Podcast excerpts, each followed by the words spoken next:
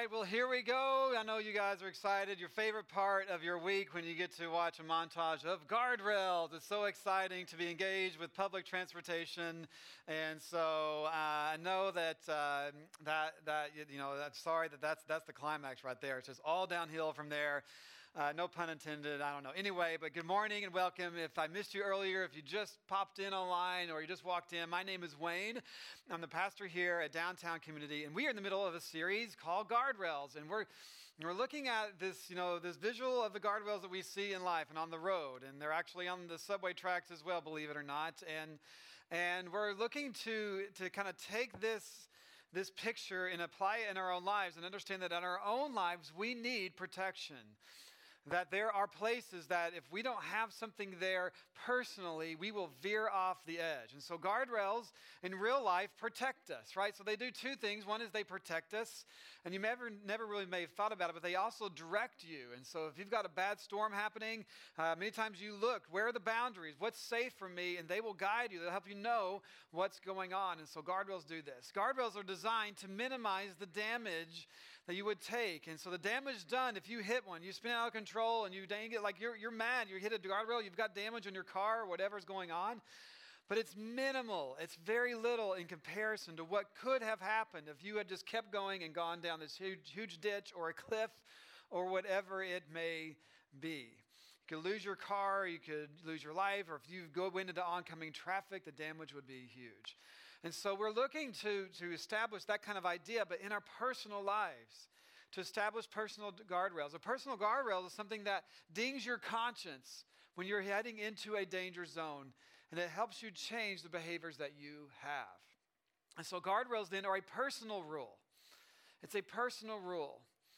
And so it's, it's, it's, boundaries that you put in place. And that means that I'm not necessarily judging you. I just can't do this for myself. And it's something that you hold yourself to, not you hold, not something you hold over other people. And where you, where you put guardrails in is going to differ from person to person because some things for you will lead you into danger or lead you into destruction more than someone else. And so when it comes to placing guardrails, because of this, it's not easy because culture kind of just mocks us when we put boundaries in place. And you'll have friends that will think that you're judging them and all these different things. And so it's hard to actually have these boundaries because even yourself, you don't want to limit yourself. We want the painted lines on the road. But what guardrails do is they, they keep us from regret. In fact, as you think about 2022 and you may have goals that you're setting and things that you would like to accomplish, or you look back on last year and you wondered why this thing didn't happen. And what we find is in becoming a better you and improving your life and setting goals and professionally, financially, with relationships, whatever it may be, there are underlying things that usually get in your way that have nothing to do about your professional career or something else. Many times there's deeper things going on in our hearts, and we need to learn to do this. In fact, you wish the most important people in your life had guardrails. You wish they did. You want me to have guardrails. You want you wish your parents growing up, your father or your mother had had guardrails. You long for the most significant people that influence you. You wish that they did. And the same is true as you. There's others that love you and depend upon you. And they will be loved that you would establish this in your life. So as we engage this year, we're looking to this and we're just observing our lives and engaging this. Last week we talked about relationships. We talked about specifically friendships and people who influence you, your associates, and how influential they are and how important it is for to put this in our lives, whether it's other parents in our lives or you know others that do this, or influencers on Instagram, or or you know friends that you live by, or coworkers, or your neighbors. People influence us in significant ways, and we make crazy decisions with debt and for you know just whatever you may do. You compromise because of their influence, and we especially have to learn to do it there. And so, if you missed that, you can go back. It's on our website. It's on our podcast, and you can check that out there. So today, I wanted to engage a very important conversation that's about money about finances. And this is a, a really important place for you and I to have guardrails. And so, just to kind of help us understand this, I'm going to share with you, uh, kind of follow along here, a, a, scenario that could happen. And this is a little strange in the city, but imagine like a seven or eight year old kid is walking down the sidewalk and they find a $5 bill. They're like, oh, wow. They got money, and they have no idea how much this is. Like, I remember my daughter, Kat Sepp, years and years ago. She was really young. She must have been like six years old. And the, the person, the neighbor below us, literally gave her $20 a day. And she did four days, and you know, we, we helped her do it. But she had $80 and the, and the, and the neighbor gave her four, four $20 bills. This is insane, by the way. I was like, this is, but anyway. And she goes, I got $4. You know, she's all excited. I was like, no, no, no, no. Like, kids don't understand the value of money. So I went and cashed it in and got $81 bills. I was like, this is how much money it is. She's like, whoa. Anyway, so a kid on the sidewalk finds $5. They don't know, and so they, they run to the corner store. And, and, if you're a parent in the city, you're like, this would not happen. There's no kids running at seven years old to the corner store. But anyway, so they just just bear with me, all right? So they go to the corner store, and they're like, they go up the counter. What do they do? They lay the money in the counter, and they say, "Can I get a candy bar for this? Like, I, I want a candy bar. Can I get a candy bar? Is, is, do I have enough?" And the person at the counter being all Jersey and New York is like, uh, yeah, that's all you need. You know, no, just kidding. Let's, let's say it's an honest person behind the counter, and they say, yeah, like it's just one dollar, and you've got five. And Or you know, they say something along those lines, like the kid, you're like, yeah, you can get a candy bar for this. So you can, like you have enough. And so the kid then would be like, what they? Is their response? They, what do they do? They're like, oh, great. Well, I'll go get one candy bar. No, No, no, no, that's not where their minds go. They say, yeah, you've got enough. Well, then they know I have enough. Well, okay, how many candy bars? This is the next question, right? Can I get for this $5 bill? That's where they go, right? It's not just, oh, I've, okay, the first question is, do I have enough? I do. Okay, great. Well, then, how much can I get out of this? Now, who, this is what happens, right? You're following me? This is the scenario that would happen. I don't have the real story in my I probably did this many times in different ways. But that's what would happen. How many? Like you can get five, I can get five okay, they're going to maximize what they had, get everything out of this. They're going to find out how much we go to the limit. This is what we like as a kid. They're going to they're going to how much can I get? How much candy do I get out of this allowance money, whatever it may be? And the interesting thing is, as adults, this really just doesn't change, right? You know, how much? oh, I got a paycheck. I got a raise. All right, great. Well, how much apartment can I get out of this? How much car can I get out of this money? Or, you know, like, how many, you know, what can I do for my clothing budget? Or, you know, how much phone can I get out of this? What can I leverage that I now have to even make this greater? we start off as kids doing this, and it really doesn't change for us as adults.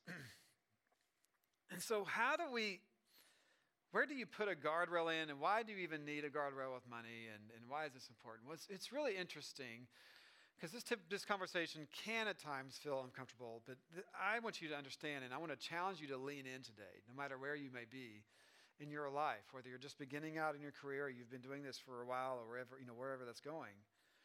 The fascinating thing is Jesus, Jesus himself actually talked a lot about money. So here's one significant statement that he said, and he's teaching.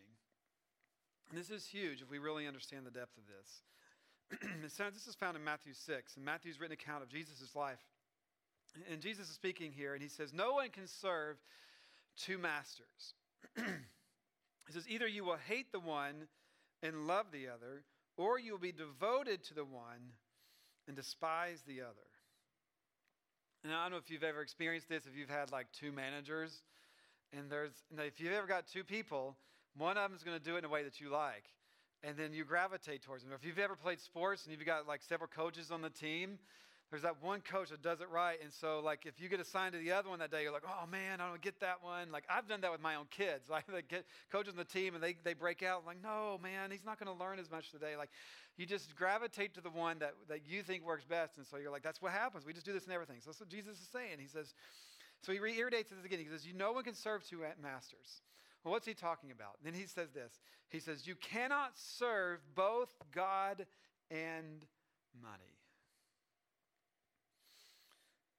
now, that's an interesting phrase because those two words uh, usually like brings tension, right? God and money. And what has typically happened with churches is like we believe in God, so give us all your money, right? Like, like that's usually how we, but, but just think about this in this way. If Jesus is teaching about this, we believe that Jesus is the Son of God, that God exists. And if God is, if God is real, if God is, is, is, is the maker of the universe, if God is who God is, then number one, he doesn't need your money, right? We can just kind of be like, yeah, that, that makes sense.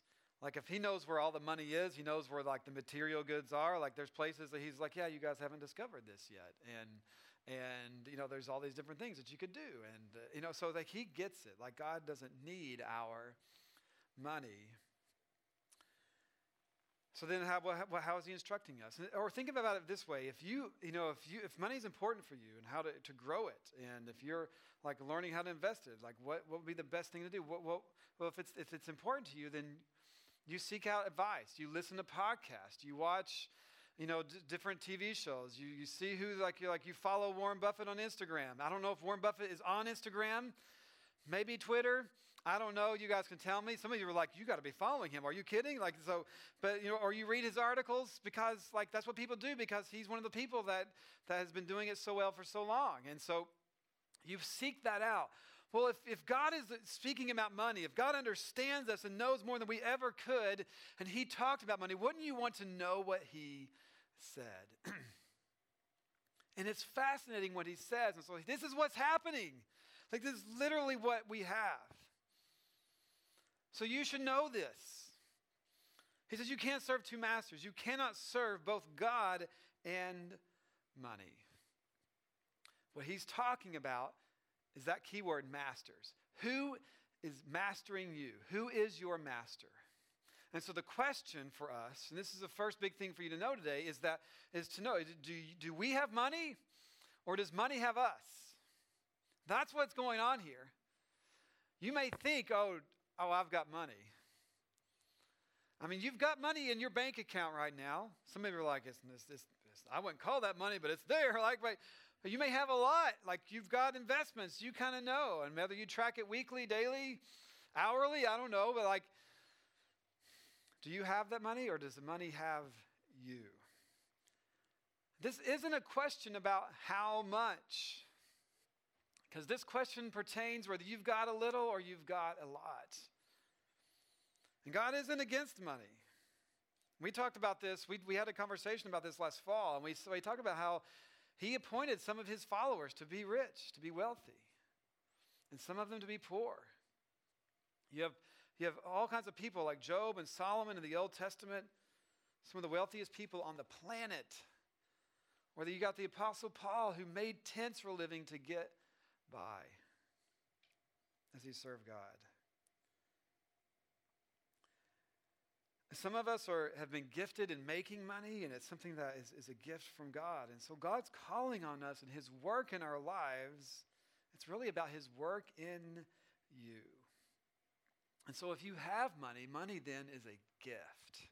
It's a gift from God. And so does money have you, or do you have money? Who is your master. And so, to help us understand how important this is and to understand the depth of this, I want to, I want to share this from maybe as maybe a different perspective. I want to look at someone in the scriptures who followed God and who was wealthy. What did he do with his life? Like he had a ton of money. And so I want to look at Nehemiah. Nehemiah is an amazing uh, chapter of scripture and, and so to understand quickly what's going on in Nehemiah to help us understand this is, is the, the nation of Israel uh, was you know, called to follow God. And he says, if you follow me, I'm going to do these things. And but if you turn away from me, that you know there are consequences. And they they they turned away from him. They just and God was very patient with them, but then he finally had to discipline them. And he told them what would happen. And it happened like it just were awful, rebellious, all these different things. And so he allowed them to be conquered by the Babylonians, and they were took captive, and they were captives for years. And so but he promised that they could go back. And so Nehemiah found out about, about Jerusalem and how it was, it was in ruins. And he heard about the wall and everything that was all crumbled down. And he was so, he wept. And what's fascinating is, is, is in captivity, he had done well. And he was actually a right hand man to the king. He said he was cupbearer to the king. And so he had a very prominent role And he was so sad about this. The king knew him so well that he noticed he was sad. He was like, What's going on? And so this is, he stepped out in faith because he could have been killed, but he's like, Listen, my home country is destroyed and I, I want to go back and build it. And the king's like, Well, we'll do it. And God uses this king, doesn't believe in God at all, and he just pours out of him. He gives him security, he gives him a letter of protection, he gives him all kinds of goods to go back. He pours out upon him resources to go and accomplish this. And so Nehemiah is, goes back and he leads his people to go back and rebuild the wall. And they did it in an amazing way. They actually, when they got to the work of the wall, he, he, he did it so well and they were so well organized, they did it in 52 days. It was a massive thing from the ground up, everything. And so it's a great book to read about for leadership purposes. But anyway, that is the scenario. And, and so Nehemiah, in writing about this, he, he suddenly takes a moment to just talk about, he gives us a picture into how he led. And so this is found in Nehemiah 5, and he says this. He says, For the entire 12 years that I was governor of Judah, which is interesting. When you're reading this, this is the first time that people know, oh, he was governor. Interesting. He says, From the 20th year to the 32nd year of the reign of King Artaxerxes, neither I nor my officials drew on our official food allowance. And what I love about all this, there's so many historical details in Nehemiah. This is a specific place in time. This is a real part of history that can be verified and marked out. So they're very specific in their dates, even in their genealogies. It's amazing. So he says, I didn't take, nor my officials, the people that I led, drew on our official food allowance. They were allowed by their status to take food from the people. He says, the former governors, in contrast, had laid heavy burdens on the people, demanding a daily ration of food and wine, besides 40 pieces of silver, which was apparently what they were paid, like, like their salary. So even their assistants took advantage of the people. And then he says this huge statement. He says, But because I feared God, I did not act that way. So what did he do? I love this. He says, I also devoted myself to working on the wall and refused to acquire any land. And I required all my servants to spend time working on the wall. I asked for nothing, even though I regularly fed 150 Jewish officials at my table, besides all the visitors from, all, from the other lands. It's such a great picture, by the way, of what his duties were, his task, like what he decided to do as a leader. Anyway, so many good principles there I can't go into. But anyway, the privilege, he says, he continues, the provisions I paid for each day. And he's like, this is what I did. Like, this is what he was buying from the market each day. It was insane. He says, was one ox, six choice sheep or goats, and a large number of poultry. Says, every 10 days, we needed a large supply of all kinds of wine. Wow. Just, just a, a sidebar there, like, man, I, let me come work for you, Nehemiah. This is great. Like, I, will do whatever. You know, I'll be an intern at whatever level. Um, he's, he's doing it right. I love this. This is great. Anyway, he says, Yet I refused to claim the governor's food allowance because the people already carried a heavy burden. And so, in previous governors of this, this land would abuse their authority. And they had this right, and he had the right, but he didn't exert it. He understood. The people had just come back. They're living out in open land, and then they're sacrificing that to help rebuild the wall. It's really interesting. Some people like had to take loans from their other friends and family or neighbors because they couldn't farm because they were rebuilding the wall. He says they already carried a heavy burden. He understood this. He was a just leader, he was a generous leader. But he was wealthy too. And that was okay. And it's a great picture. And then he says this phrase He says, Remember, O God, all that I have done for these people, and bless me for it. He was revealing his sacrifice and how he engaged God. And God did. I mean, we're talking about him even now. It's amazing. So it's interesting. So Nehemiah had wealth and he had been blessed by God. So does this mean that, that put if you put God first in your life, if you're, if you're devoted to him, does that make you wealthy? Is that what's going to happen? Is that what you want to hear today? And the answer to that is no. no. Because there are many other people, including people that were under his leadership, that did the same thing, were devoted to God, and they were not wealthy. And I just gave other examples, like the Apostle Paul. Like you could look at many examples in the world. That's not what this means. It's a picture of where our heart is, where our priorities are, and this is so important. So, what do we typically do when we get money? What's our, our natural bent is, is we want more. Just remember the kid with a $5 bill at the counter, right? Like, this is who we are at the heart of who we are. Like, we just want to say, how much can I get out of it? We consume it all. You get a paycheck, or like, we know what our salary is. Okay, what can I do with this? How much can I get out of this? We consume everything that we have. And I've watched so many friends do this where like they've owned homes in our city or in New York or whatever it may be, and then all of a sudden it, it doubles in value, or maybe it even quadruples in value, and, the, and you would think, man, they've, they've, they've arrived at such a great place. They should be happy. They should like they should be good with like you own a home, you have the ability to do that in a place like but, but then I see them be miserable.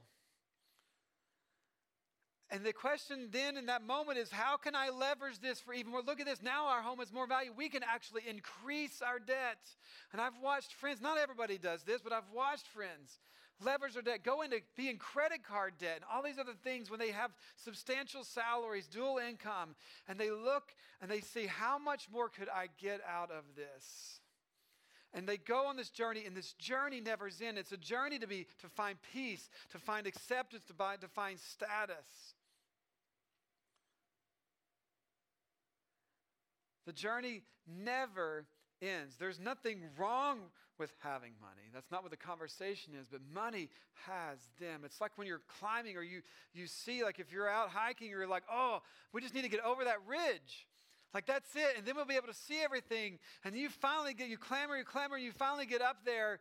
And then you realize it's just a little hill.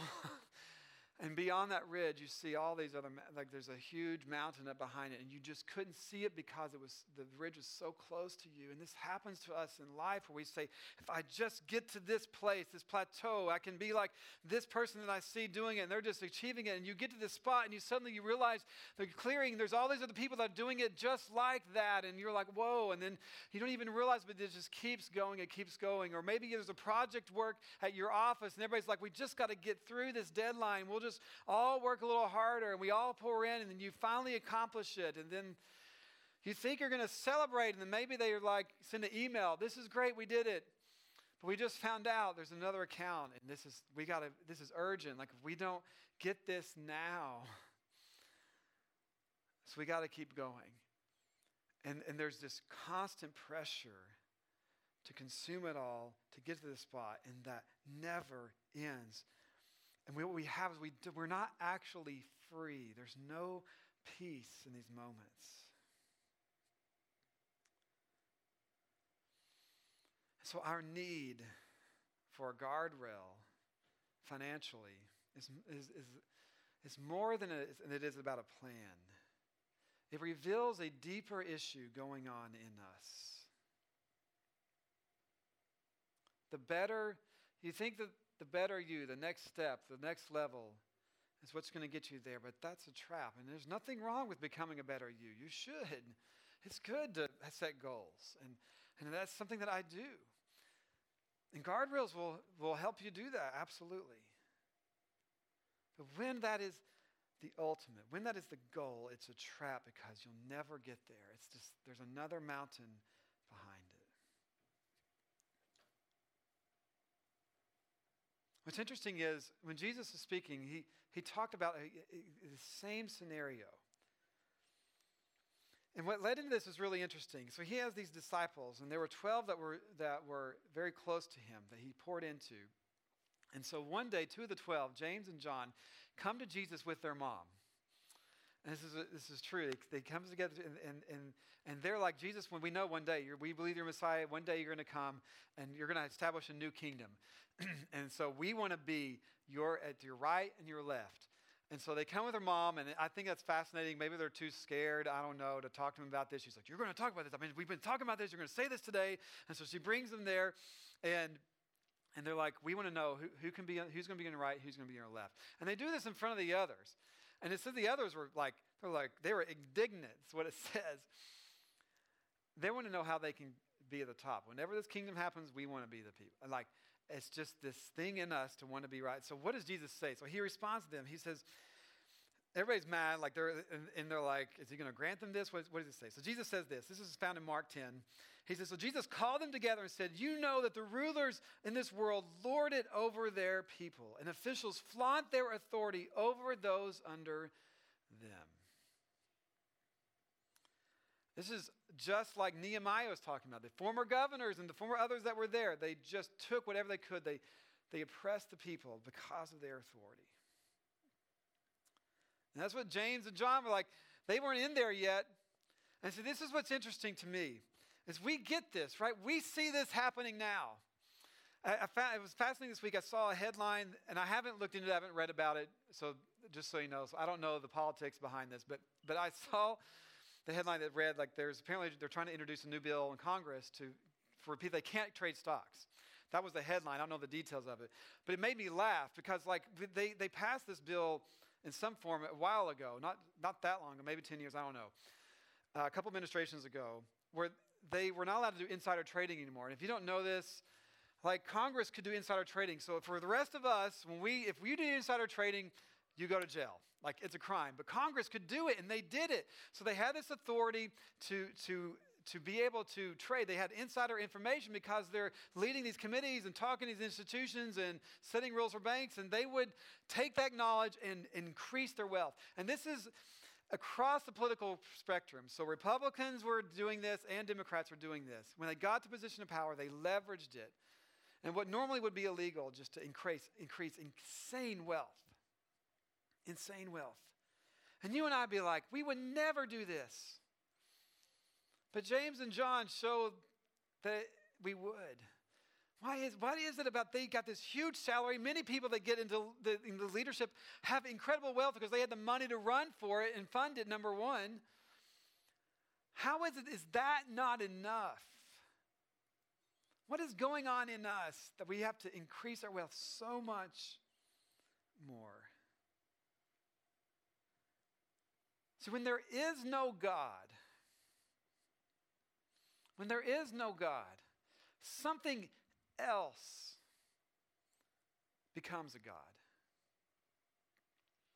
Something else has to take that place. See, there's something in you that, that needs a God in your life. And it's fascinating. It's something to think about. If God doesn't exist, then why are we not satisfied without Him? If there isn't a God in this world, then why are we not satisfied? Without Him. So if money defines you, it takes root in your heart. And Jesus shared this. So, so deep. It takes root in your heart. And so you will do whatever it takes if that's true. Because if you don't, you have no identity you have no identity. Who you are is gone. In that moment, you cease.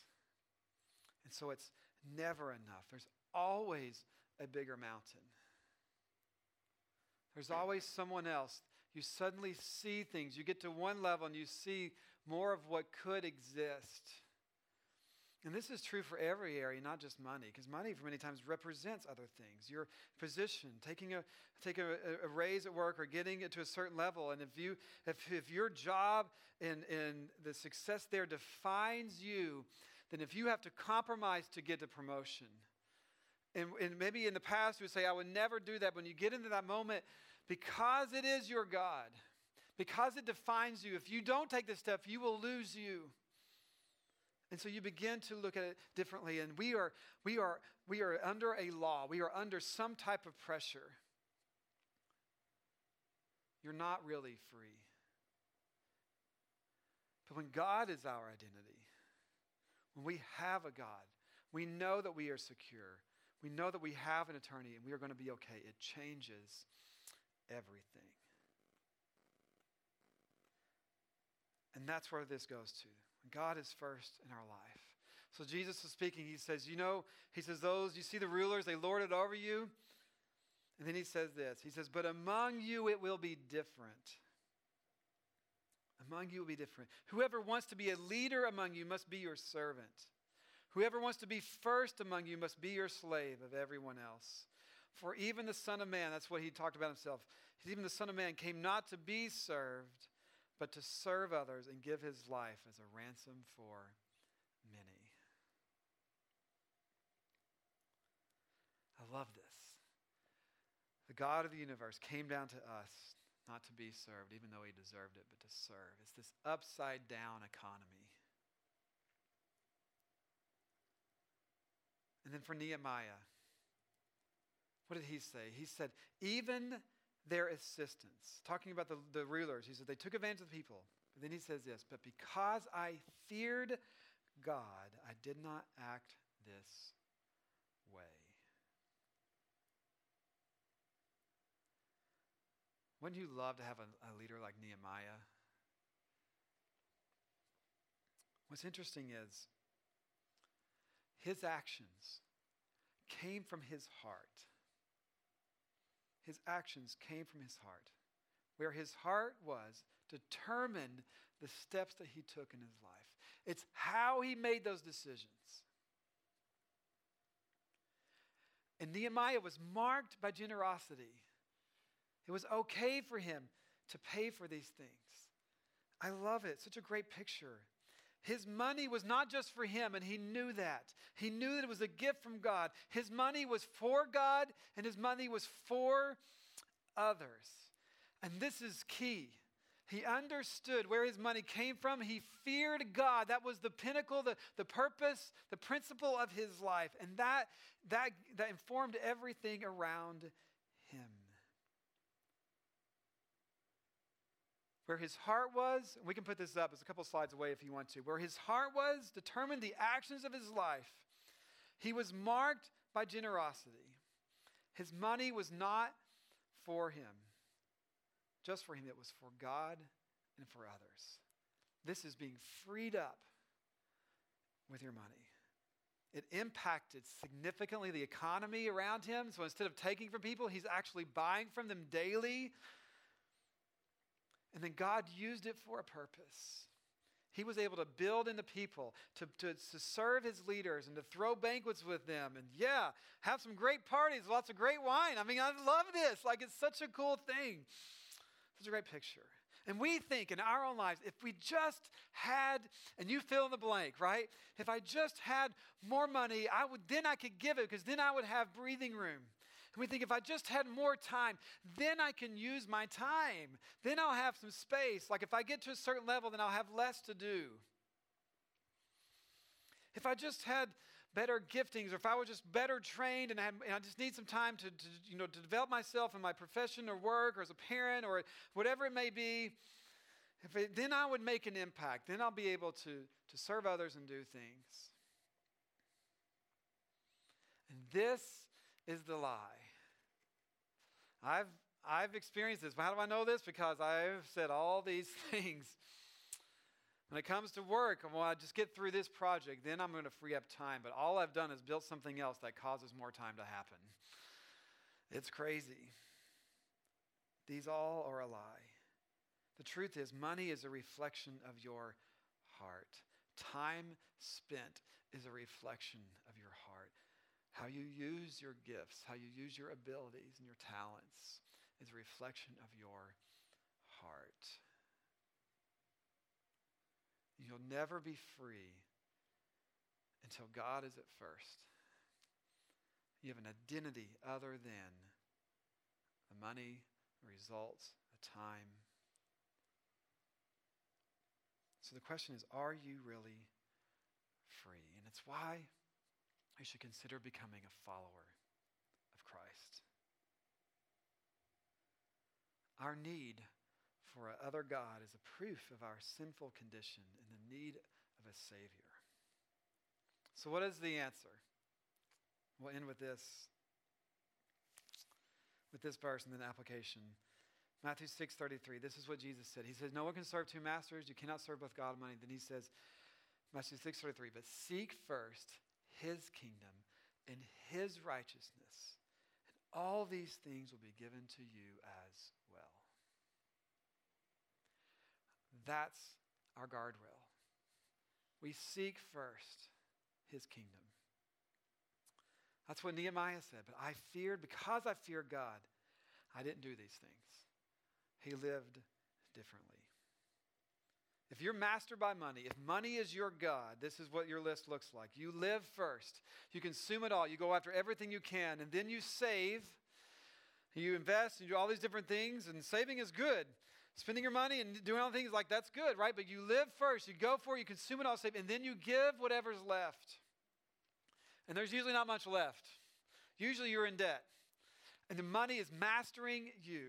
But when you are the master of your money, this is the, what it looks like.